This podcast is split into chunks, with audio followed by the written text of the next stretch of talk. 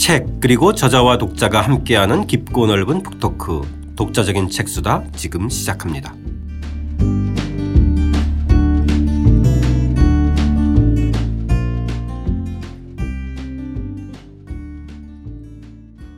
이진우 선생님과 함께하는 의심의 철학 10장 아렌트 정치를 의심하다 두 번째 시간입니다. 사회적 악은 어떻게 발생하는가 편 시작하겠습니다. 저는 책 만드는 사람 김학원입니다. 안녕하세요. 포근이 형 박태근입니다. 안녕하세요. 이진우입니다.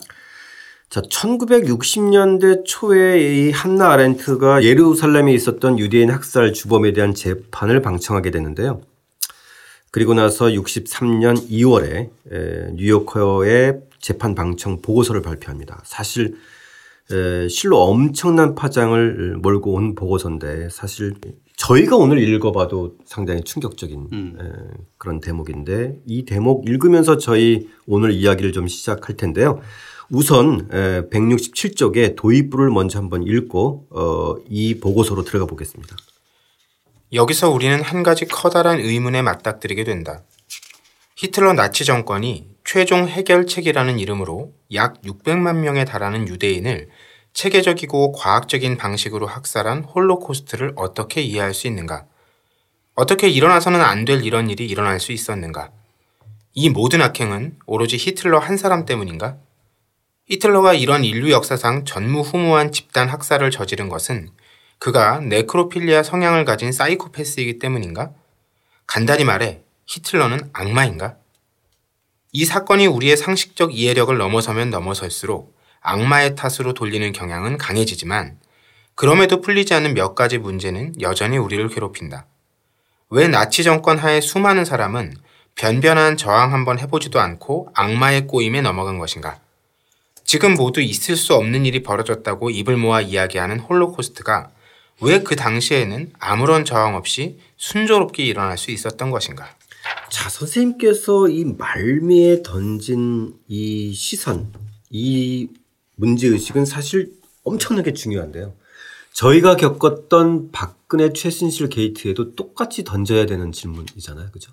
저는 그렇게 봤어요. 예, 예, 예. 예. 예. 저는 이 점이 오늘 얘기의 포인트일 것 같은데요. 음, 그렇게 그 당시에 그 잔혹한 학살이 어떻게 아무런 정 없이 순조롭게 일어날 수 있었던가. 네.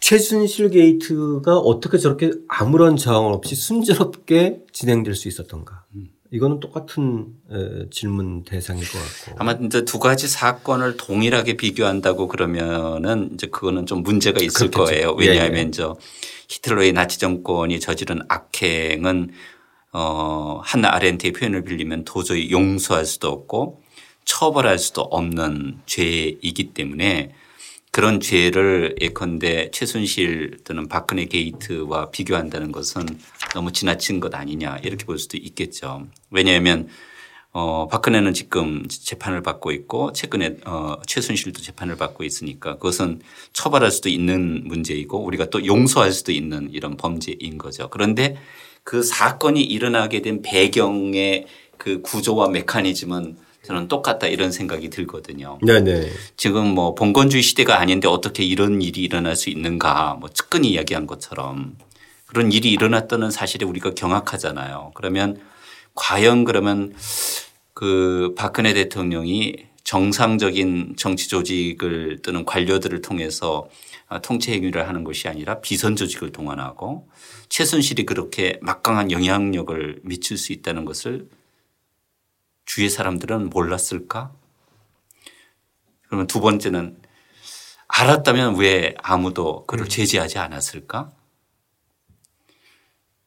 이것이 아주 체계적으로 돌아가잖아요. 너무 순조롭게 어, 돌아가는 것 같아요. 이런 것을 그냥 단순하게 아, 박근혜 대통령이 독재를 했기 때문에 이렇게 말을 하는 것은 너무나 간단한 음. 대답인 것 같아요. 그런데 그런 의미에서 어, 지금 한나 아렌트가 예루살렘의 아이히만을 어, 지켜보면서 던진 질문하고 유사한 거죠.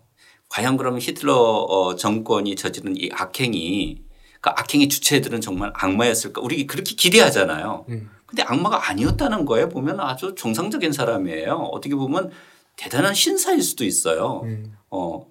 히틀러 자체도 사실은 예술을 좋아하는 예술 애호가에다가 상당히 지식이 꽤 높은 사람이었잖아요. 그게 아니었다는 거예요. 그러면 도대체 이 악행은 어떻게 설명할 수 있을까? 이런 네. 질문을 제기하는 거죠. 예, 예. 물론 뒤에 더, 음, 나오겠지만은 사실은 악마라고 부르고 그 나쁜 놈이라고 하는, 하게 되면 사실 음. 편하긴 해요. 그죠? 아, 편하죠. 그러니까 편한. 핵심은 어. 정말 근데 그 뒤따르는 모든 의문과 질문들이 다 함께 사라져 버리는 네. 적이 분명하죠. 네. 적이 분명하면 분명할수록 오히려 어, 우리가 던져야 되는 질문이 묻혀버릴 수 있다는 음. 것이 이제 제가 보는 이제 핵심이에요. 네, 네. 그러니까 그 가해자를 악마라고 어, 지칭하는 순간 사라질 수 있는 그런 질문들에 초점을 맞춰야 된다 이런 얘기. 네, 네. 그 질문이 그런 거죠. 어떻게 이렇게 순조롭게 아무런 저항 없이 이루어질 수 있느냐. 자, 268쪽에 도입부 한번 읽어보겠습니다. 한나 아렌트의 예루살렘의 아이 히마는 이 의문에 대한 대답이다. 유대인 학살의 주범이라 할 아돌프 아이만이 이스라엘 비밀 경찰에 의해 체포되어 예루살렘에서 재판을 받게 된다. 이 책은 아렌트가 미국의 교양 잡지 뉴요커의 재정적 지원을 받아 특파원 자격으로 예루살렘의 재판을 참관하고 쓴 일종의 보고서이다. 1963년 2월부터 뉴요커에 다섯 차례 게재된 이 글은 1963년 예루살렘의 아이히만 악의 평범성에 대한 보고서라는 제목으로 처음 출간되었다. 이 책이 출간되자마자 엄청난 선풍과 논란을 불러일으킨 것은 악의 평범성이라는 구절 때문이었다. 어떤 구절이 세상을 뒤흔드는 것은 쉽게 설명되지 않는다. 거대한 낱말과 어휘의 바다에서 몇몇의 표현만이 표면으로 떠올라 파도가 칠 때마다 새로운 논란을 야기하는 것은 순전히 우연일 수도 있다. 그러나 아렌트의 이 구절은 논란이 된 문제의 핵심을 꿰뚫고 있기에 여전히 우리를 불편하게 만든다. 이 보고서, 예루살렘의 아이만이라는 보고서 자체가 일단은 이제까지 철학자들이 썼던 텍스트와는 전혀 다른 성격이라는 그렇죠. 점에서 굉장히 신선해요. 예. 그죠? 그렇죠? 예. 예. 예. 이제까지 우리가 다뤘던 철학자들이 이렇게 현장을 직접 방청하고 쓴 보고서를 가지고 파장을 일으킨 사건들은 굉장히 드문 거 아닌가? 굉장히 드문 게 아니라 뭐 거의 예. 없다, 그죠? 없다시피 하죠. 예. 어, 주어진 문제에 대한 보고, 예리한 관찰 이런 것을 토대로 쓴 어, 에세이적인 성격도 음. 상당히 강해요. 하나 아렌테 글이 그러니까 맞습니다. 쉽게 이해가 되는 거죠. 네. 더군다나 정말 전 세계의 관심을 끌고는 그 재판에 예. 현장에서 보고 그것도 연재 형식으로 그죠? 예. 예. 근데 거기서 등장한 것이 악의 평범성이라니 이건 정말 그 당시 사람들한테는 엄청난 예. 충격이자 반전이었을 것 같아요. 아 그렇죠. 뭐 특히 이제 동족인 유태인들에게는 엄청난 뭐 충격이었죠. 그래서 네. 뭐 친구들하고도 결과적으로는 어, 단교하고 음. 단절되고 이랬어요. 그러니까 네. 제가 좋아하는 철학자 중에 한스 요나스라는 책임의 원칙을 쓴 환경 철학자가 있는데 한나 아렌트와 함께 마브르크에서 공부를 했거든요. 그냥 둘이 절친이에요. 그러는데 둘이 다 똑같이 뉴욕에서 활동하고 그랬는데 이 예루살렘의 아이히만이 계기가 돼서 유태인 사회에서 엄청난 논쟁이 벌어지고 그리고 난 다음에는 이제 뭐 단교를 하죠. 아. 그럴 정도로 그러니까 그 한나 아렌트의 영화를 보면 이제 그런 좀 긴장 관계가 조금 드러나요. 아주 잘된 영화라고 생각되는데요. 그래서 이 한나 아렌트가 예를 들자면 어떻게 그 당시 대부분의 독일 국민들이 히틀러의 그 소위 악마의 꼬임에 넘어갔을까 자발적으로 이렇게 동의를 했을까 이런 질문도 던지지만 그러면 이제 또 다른 질문 중에 하나는 뭐냐면 복선에 깔려 있는 것이 유태인들은 그럼 저항을 했는가 음. 음. 유, 유태인들 중에 동조한 사람은 없었는가 음. 어. 그런데 어느 날 갑자기 이제 피해 순수한 피해자가 돼야 되는데 음. 이 순수한 피해자가 어 자발적 동의라는 그러니까 예를 들자면 그 히틀러 정권의 부역도 하였다는 사실 이런 것들이 드러났을 때에 이 유태인 예, 이 민족이 예, 받게 되는 충격은 엄청난 거죠. 네. 이게 참 재미있잖아요. 이렇게 이 전체주의 정권 그다음에 홀로코스트라는 이 사건은 사실은 유태인 민족을 완전히 순수한 희생자로 이렇게 만든 사건이잖아요. 그렇죠. 그렇죠. 네. 히로시마 나가사키의 원저 어, 원자 폭탄 투하가 가해자인 일본을 갖다가 완전히 희생자로 만들 정도로 그런 충격적인 사건인 것과 마찬가지로. 그렇죠. 선과 예. 가해자와 피해자가 완전히 그런. 것에 너무 어, 몰두하다 보면 실질적으로 우리가 던져야 되는 질문을 우리가 던지지 못한다. 이렇게 하나 아렌트는 본 거죠. 상당히 대단한 사건이었을 것 같아요. 네. 그 사실 본인이 그렇게 써놓고도 이걸 사실 게재한다는 것도 쉬운 일이 아니었을 거고 네. 그 이후로부터 가질 수 있는 그 후폭풍을 분명히 예상했을 거고 그죠? 아 그렇죠. 예상 거의 예상 10년의 예상했겠죠. 까지 그죠? 예, 그렇죠. 네, 네, 예. 자, 269쪽의 이 아렌트의 그 당시 보고서의 내용들을 좀 한번 읽어보겠습니다. 예. 몇 년 전 예루살렘에서 있었던 아이히만의 재판에 대해 나는 악의 평범성에 관해 말했는데 이는 어떤 이론이나 교리를 의도한 것이 아니라 매우 사실적인 어떤 것, 즉 엄청난 규모로 자행된 악행의 현상을 표현하고자 한 것이었다. 이 악행의 원인은 악행자의 어떤 특정한 악의나 병적 이상 또는 이데올로기적 확신으로 추적하여 밝혀낼 수 있는 것이 아니다. 그 악행자의 유일한 인격적 특성은 아마도 대단한 천박성이라고 할 수 있다. 그 행위자가 아무리 괴물 같다고 해도 그 행위자는 괴물 같지도 악마적이지도 않았다. 그리고 재판 과정에서 또 그 앞서 있었던 경찰 신문에서 보인 그의 행동과 그의 과거 행적에서 탐지할 수 있었던 유일한 특징은 전적으로 부정적인 어떤 것이었다. 그것은 어리석음이 아니라 흥미롭지만 매우 진정한 의미의 사유의 무능력이었다. 이 마지막 대목이 상당히 충격적. 예. 그러니까 어리석음이 아니라 사유의 무능력. 이건 그러니까 주어진 대로 예. 하라는 대로 했다. 어, 그런 거죠. 그죠? 나는 아무런 생각도 없이 예. 아무런 생각도 없이. 저, 나는 그저 하라는 대로 했을 뿐이다. 예. 물론 두뇌를 쓰죠. 우리가 이제 두뇌의 작용을 생각이라고 생각할 수도 있겠지만 그런 의미에서 아이히만은 아주 유능한 인재였거든요. 아니 아이히만이 직접 학살했다기보다는 아이히만이 담당했던 과제는 뭐냐면 유럽 전역에 흩어져 있는 유태인을 어떻게 하면 가장 효율적인 방식으로 강제 수용소로 옮겨갈 것인가라는 운송 책임자였어요. 네. 대단한 일꾼이었어요. 되게 체계적이고 과학적인 방법을 써가지고 어, 옮겨간 거예요. 예? 그러니까 똑똑한 사람이에요. 영리한 사람이에요. 지능이 있는 사람이에요. 그런 의미에서 어떻게 하면 예, 최고의 예, 해결 방안인가를 어, 연구한다는 점에서는 머리를 썼겠죠. 그렇지만 이제 여기서 생각한다는 것은 무엇을 의미하느냐면 이것이 과연 옳은 것인가 그른 것인가 예, 이것이 인간다운 삶에 기여하는 것인가 이런 측면에서 생각을 하지 않았다는 거죠. 그러니까 사회의 무능력이라는 건 그런 것이라는 거죠. 네. 그래도 이제 2016년, 2017년 어, 사건을 겪으면서 우리도 느낀 것 중에 하나가 뭐냐면 박근혜 최순실 사태의 장본인들이라고 할 수 있는 사람들은 전부 똑똑한 사람들이잖아요. 예. 법꾸라지들은 법을 잘 알아야 되잖아요. 네, 네, 네. 우병우로 상징되는 그 캐릭터를 통해서 우리는 확실히 그것을 증명해 보인 것 같아요. 근데 생각은 안 하는 것 같아요. 음. 그러니까 그 말은 뭐냐면 아, 거리의 평범한 시민들도 생각할 수 있는 것을 이 고도의 에, 지능을 가지고 있는 이 소위 말하는 권력 엘리트들은 생각하지 않는다 이런 거죠. 네. 이게 문제라는 거죠. 그래서 이런 자기가 보기에는 일상적으로 벌어지는 정치적 현상을 그냥 표현하기 위해서 악의 평범성이라는 단어를 사용했을 뿐이지 정말 사용 잘했어요. 그죠? 그러는데 자기가 어떤 이론을 전개하려고 그랬던 거 아니다. 이렇게 하나 아렌트는 이야기하잖아요. 그죠? 그러니까 이 양심의 문제에 대한 기술도 네. 어, 저희들 한번 좀 같이 한번 읽어봤으면 좋겠는데 271쪽입니다. 그의 양심에 대해 그는 자신이 명령받은 일을 하지 않았다면 양심의 가책을 받았을 거라는 점을 완전히 기억하고 있었다.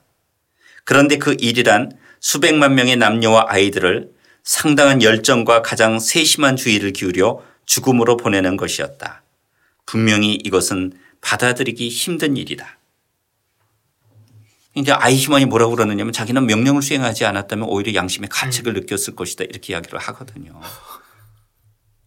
예? 그러니까 아, 자기에게 주어진 명령을 갖다가 아, 자기가 복종하지 않았다면 이거는 의무를 저버리는 일이기 때문에 자기는 양심의 가책을 느꼈을 것이다 이렇게 이야기하거든요. 예. 어, 여기서의 의무라는 것은 뭐냐면 제 3자에 의해 또는 어떤 권위에 의해 또는 어떤 권력을 가지고 있는 사람에 의해서 만들어진 거잖아요. 명령이라는 것이. 어, 양심이라는 것은 근데 그런 것이 아니라 어, 행위의 주체가 어떤 행위가 과연 옳은 것인지 그런 것인지를 판단하고 어? 그 내면의 소리를 따르는 것이 양심이잖아요. 네. 그 내면의 소리를 순종하는 것이 양심이거든요. 음, 음. 그런데 자기는 자기에게 부과된 의무를 저버렸기 때문에 양심의 가책을 느꼈을 것이다. 그러니까 양심의 개념이 완전히 여기서 도착되는 거예요. 네. 네. 그러니까 뭐 도덕적 도착증 이런 네네. 거죠. 네. 물론 이것이 그냥 평범한 진술이 아니라 세간의 주목, 세기의 주목을 받았던 법정 재판 진술이라는 점에서 네.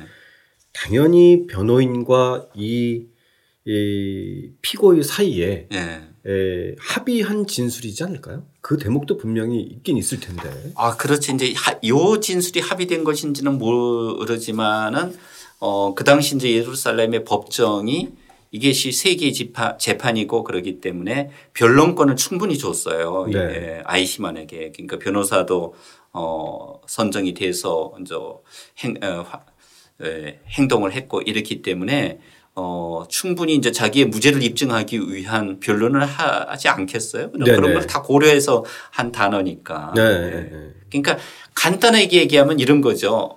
나는 그냥 명령을 따랐을 뿐이다. 음. 음, 음. 내가 잘못한 것도 없다.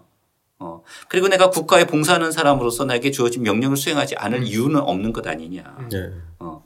그것이 옳고 그름을 판단할 수 있는 그런 것이 나에게 주어지지는 않았다. 뭐 이렇게 보는 거죠. 그 변호의 진술을 감안하더라도 대단히 적극적인 옹호의 변호고 사실상 음. 그죠? 예. 네. 이런 식의 그 발언을 하는 거 보면 양심의 가책을 느꼈을 것이다. 예. 이건 사실상 이렇게 우리가 생각하는 시, 그, 그 쉽지 않은 그러니까 어떻게 보면 에, 이제 최소한의 어떤 그 양심의 가책이나 이런 것들을 얘기했을 텐데 음. 그 전혀 다른 차원에서 얘기를 해버리니까. 그렇죠. 네, 아무리 변호라고 얘기하더라도 음. 야 이건 정말 우리가 이 재판에서 기대했던 그 어떤 진술의 어떤 그 시각이나 방향하고는 전혀 확 달랐다. 이런 충격은 있었을 것 같아요. 그러니까 이제 보통 통상 가정에서 어린 아이들이 예, 아빠 엄마가 예를 들자면 공부 열심히 하라 이렇게 이야기를 했는데 에, 그런 어 예컨대 의무를 다하지 않으면 공부를 안 하고 예컨대 학교에 가라고 그랬는데 학교에 가지 않고 땡땡이 치고 예를 들자면 뭐 오락에 빠진다거나 그러면 음. 양심의 가책을 느끼잖아요. 네. 그러니까 어린 아이나 가정에서 사용했을 법한 지금 단어를 사용하고 있다 이렇게 하나렌트는 질타하는 거죠. 네. 그래서 뭐라 그러냐면 총통이 직접적으로 지시하지는 설령 않았다고 하더라도 총통의 지시는 물론 있었죠. 유태인을 학살하라. 그러니까 총통의 지시에 부합하느냐 부합하지 않느냐에 따라서 자기 양심을 결정한다는 것은 꼭 어린아이가 하는 짓과 음. 똑같다 뭐 이렇게 보는 거죠. 네. 그러니까 어린아이는 뭐 생각할 능력이 없잖아요. 미성숙하니까. 그러니까 미성숙하면 이런 학이 저지러진다 이런 얘기. 네. 네. 272쪽에 보면 심지어 법을 준수한 것조차 음. 그냥 사유 없이 정말 예, 법대로라고 하는. 예. 예? 예? 예. 그러니까 우리 사회에서도 주로 이제 봤던 대목하고도 연관되는데 예. 그, 그 대목도 한번 좀 읽어보겠습니다. 이 맥락에서 이것은 때로는 구 국가의 법을 의미하기도 하고 또 때로는 모든 사람의 마음 안에서 같은 목소리로 말한다고 생각되는 법을 의미하기도 한다. 그러나 실질적으로 말하면 명령에 불복종하는 것은 명백히 불법적인 것이 된다. 그리고 불법성은 그들의 머리 위에 휘날리는 검은 깃발처럼 금지라고 쓰인 경고가 된다.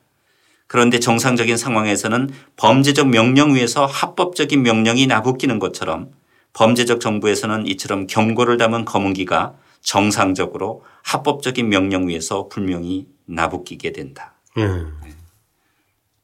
그러니까 참 이게 소크라테스를 생각하지 않을 수가 없는 것이 악법도 법이다. 이제 독재자들이 가장 좋아하는 에, 철학자의 구절 중에 하나가 아, 그거죠. 악법도 법이다. 라고 이야기할 때 그 법을 단순하게 예를 들자면 합법성이라는 이름으로 예컨대 명령을 하고 또 그것을 듣는 사람들은 단순히 순종하기만 한다면 오히려 법이 악을 조장할 수도 있다 이런 얘기가 되는 거죠. 네. 예, 예. 자, 273쪽에 중요한 그 대목이 있어서 함께 읽고 이야기해 보겠습니다. 정상적인 사람이라면 그런 것처럼 대부분의 독일인과 나치스도 도둑질을 하지 않고 이웃을 죽음의 길로 내몰지 않으며 살인을 하지 않으려는 양심의 유혹을 받았음이 틀림없을 것이다. 그런데 그들은 이 양심의 소리, 도덕적 유혹에 어떻게 귀를 막고 저항했는지를 조직적으로 배운 것이다. 이런 상황에서 악은 결코 악으로 인식되지 않는다. 아렌트가 주목한 것은 바로 악을 인식하지 못하게 하고 악에 저항하지 못하게 만드는 사회 조직이다. 전쟁 기간 동안 독일에는 그 어떤 조직적인 저항도 존재하지 않았다. 독일인 절대 다수가 히틀러를 신봉하고 있었기 때문에 상황은 매우 절망적이었고 아주 단순했다. 전쟁 말기에 있었던 몇몇 저항조차도 다른 사람들이 비인간적으로 고통을 받고 있다는 사실에 도덕적으로 분개해서 일어난 것이 아니었다. 그들은 독일이 전쟁에서 패배하여 폐허가 될 것이라는 신념에 따라 움직였을 뿐이다. 타인의 고통에 대한 무관심이 조직적으로 조성된 것이다. 그래서 아주 순조롭이 예. 네? 아무런 저항 아무런 없이. 저항 없이 순조롭게. 예. 그러니까 이게 대중의 자발적 동의 없이는 사실 어떠한 정권도 어 효율적으로 행사되지가 않죠. 네. 그러니까 네. 전체주의 정권의 가장 특징 중에 하나가 뭐라고 그러느냐면 권력 엘리트와 소위 말하는 폭민이라고 불리우는 음. 의식이 없는 대중들과의 결합이었다 이렇게 보는 거거든요. 네. 예, 독일 국민들이 그랬다는 거죠. 근데 독일 국민들이 상당히 합리적이고 준법 정신이 뛰어나고 규칙 아, 그걸 아주 준수하는 민족으로 유명하잖아요. 뭐 정말 밤 12시에 사거리에 차 한 대 다니지도 않는데도 불구하고 빨간불이면 서서 기다리는 사람이 독일 사람들이에요. 그 정도로 규칙을 잘 지킨다는 거예요. 네. 어, 근데 그렇게 규칙을 잘 지키는 사람들이 규칙을 잘 지킨다는 것이 과연 도덕적인가? 음. 음, 그런 건 아니죠. 도덕적이라는 것은 가장 근본적으로 보면 뭐냐면 아, 고통을 당하는 타인에 대한 배려심, 연대감 이런 것들이 전제가 되어야 되는 거거든요. 음. 그런데 이제 실질적으로 이제 뭐 45년 직전에 종전 직전에 몇몇의 이제 저항도 있기는 하였지만 그것은 사실 독일의 미래를 생각해서 저항했던 것이지 유태인이 600만 명이나 학살당하고 또 타 민족들을 엄청나게 억압을 하고 그렇기 때문에 이것이 도덕적으로 문제가 된다는 사실에 분개해서 저항이 일어난 것은 아니었다는 거죠. 네.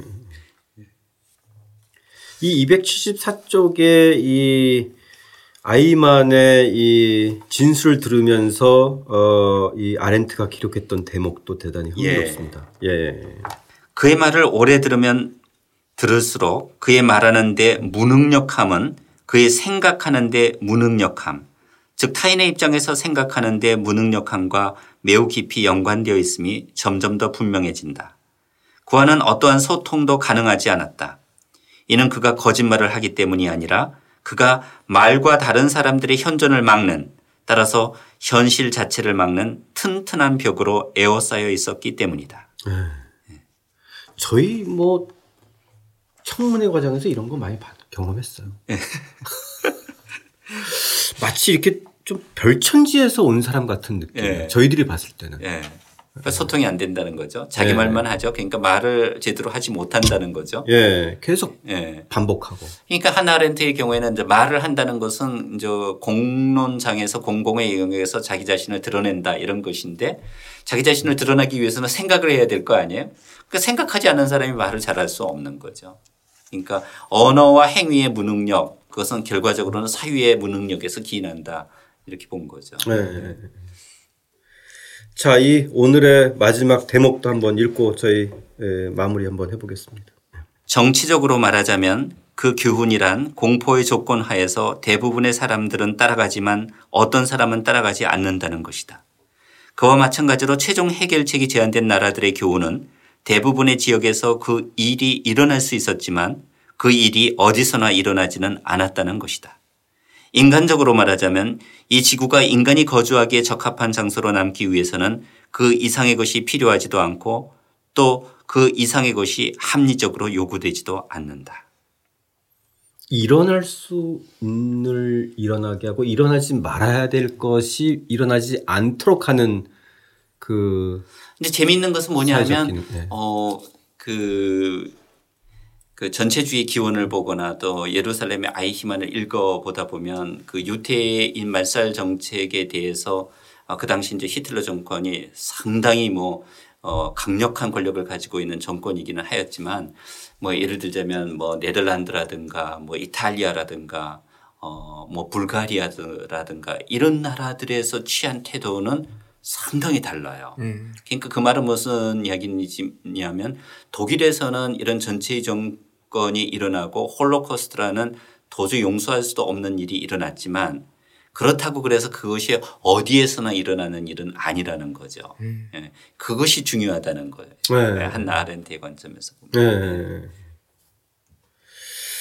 자, 저희 지난 시간에 저희가 살펴봤던 이 정치적 행위와 또 연동해서 저희가 사고를 해보면 이 열린 사회로 저희가 가는 에, 어떤 그 어, 다양성 또 비판, 에, 공론, 어, 어쨌든 사유의 능력 이런 것들이 사실상 이제 우리 사회도 좀 더 확장됐으면 하는 이제 바람들인데. 네. 예. 예, 전체적으로 뭐 이 책이 의심의 철학이잖아요. 네네. 네. 그러니까 누가 이제 의심은 어떻게 하는 거예요? 뭐 이렇게 이야기하는데 의심의 매뉴얼이 있는 건 아니거든요. 예. 한나 아렌트의 말을 빌리면 결과적으로는 아, 과연 무엇이 바람직한 것인가 이런 것을 스스로 생각하게 에, 되다 보면 과연 우리가 살아가면서 겪게 되는 문제가 소위 인간다운 삶에 기여하는지 기여하지 않는지 의심을 하게 되고 어, 그것이 우리 사회가 한층 좀 선숙하는 길이 아닌가 뭐 이런 생각을 해봅니다. 네. 그런 점에서 선생님께서 어, 1장 마르크스를 배치한 어, 이유도 한번 말씀해 주셨는데 마지막 장을 아렌트로 한 예. 이유가 분명히 있었을 것 같아요. 그렇죠? 예, 좀, 예. 네. 순서를 어떻게 정하느냐도 물론 중요한데 어떻게 하다 보니까 그렇게 됐네요. 네. 의도하신 것 같아요. 제가. 예, 약간은. 자, 이제 1장 마르크스에서 10장 아렌트까지 긴 여정 선생님 함께 해 주셔서 정말 감사드리고요. 어, 저희 에, 또 청취자 여러분들과 만날 수 있는 그 또 질의응답도 하고 이럴 수 있는 공개 방송이 남아 있긴 하지만 어쨌든 긴 여정을 마무리하면서 선생님의 마지막 말씀 좀 듣겠습니다. 아, 마지막이라고 그러니까 상당히 서운한데요. 하나랜드가 뭐라고 그랬습니까? 마지막은 마지막에 주는 시작이다. 메시지는 새- 새로운 시작이다 이런 생각이 들고요. 어, 의심의 철학을 쓰게 된 동기는 어, 학생들을 가르치다 보면 우리 학생들이 질문을 잘 던지지 않는다. 네. 이런 것을 정말 경험하게 돼요. 그리고 대부분의 학생들이 특히 이제 포스텍 같은 저 엘리트 공과대학의 학생들은 자연과학을 전공을 해서 그런지 몰라도 모든 문제들에는 정답과 해답이 있다고 생각이 들어요.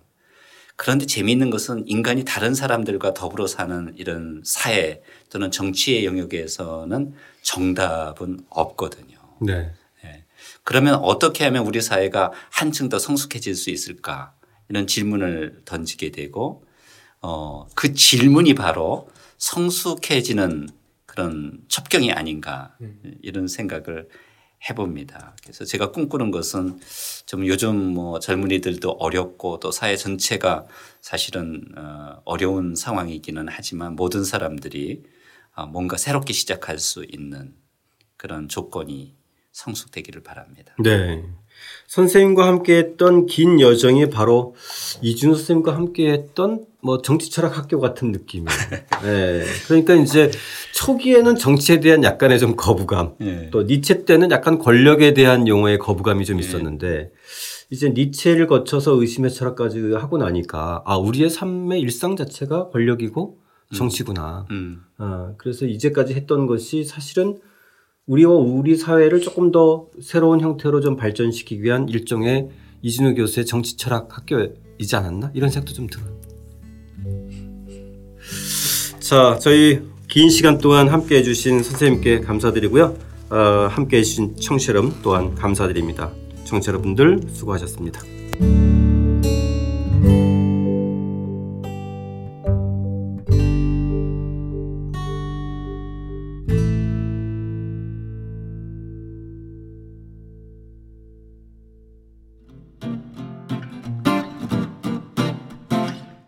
독자적인 책 수단은 책 읽는 사람들이 모이는 공간 알라딘 서점과 함께합니다.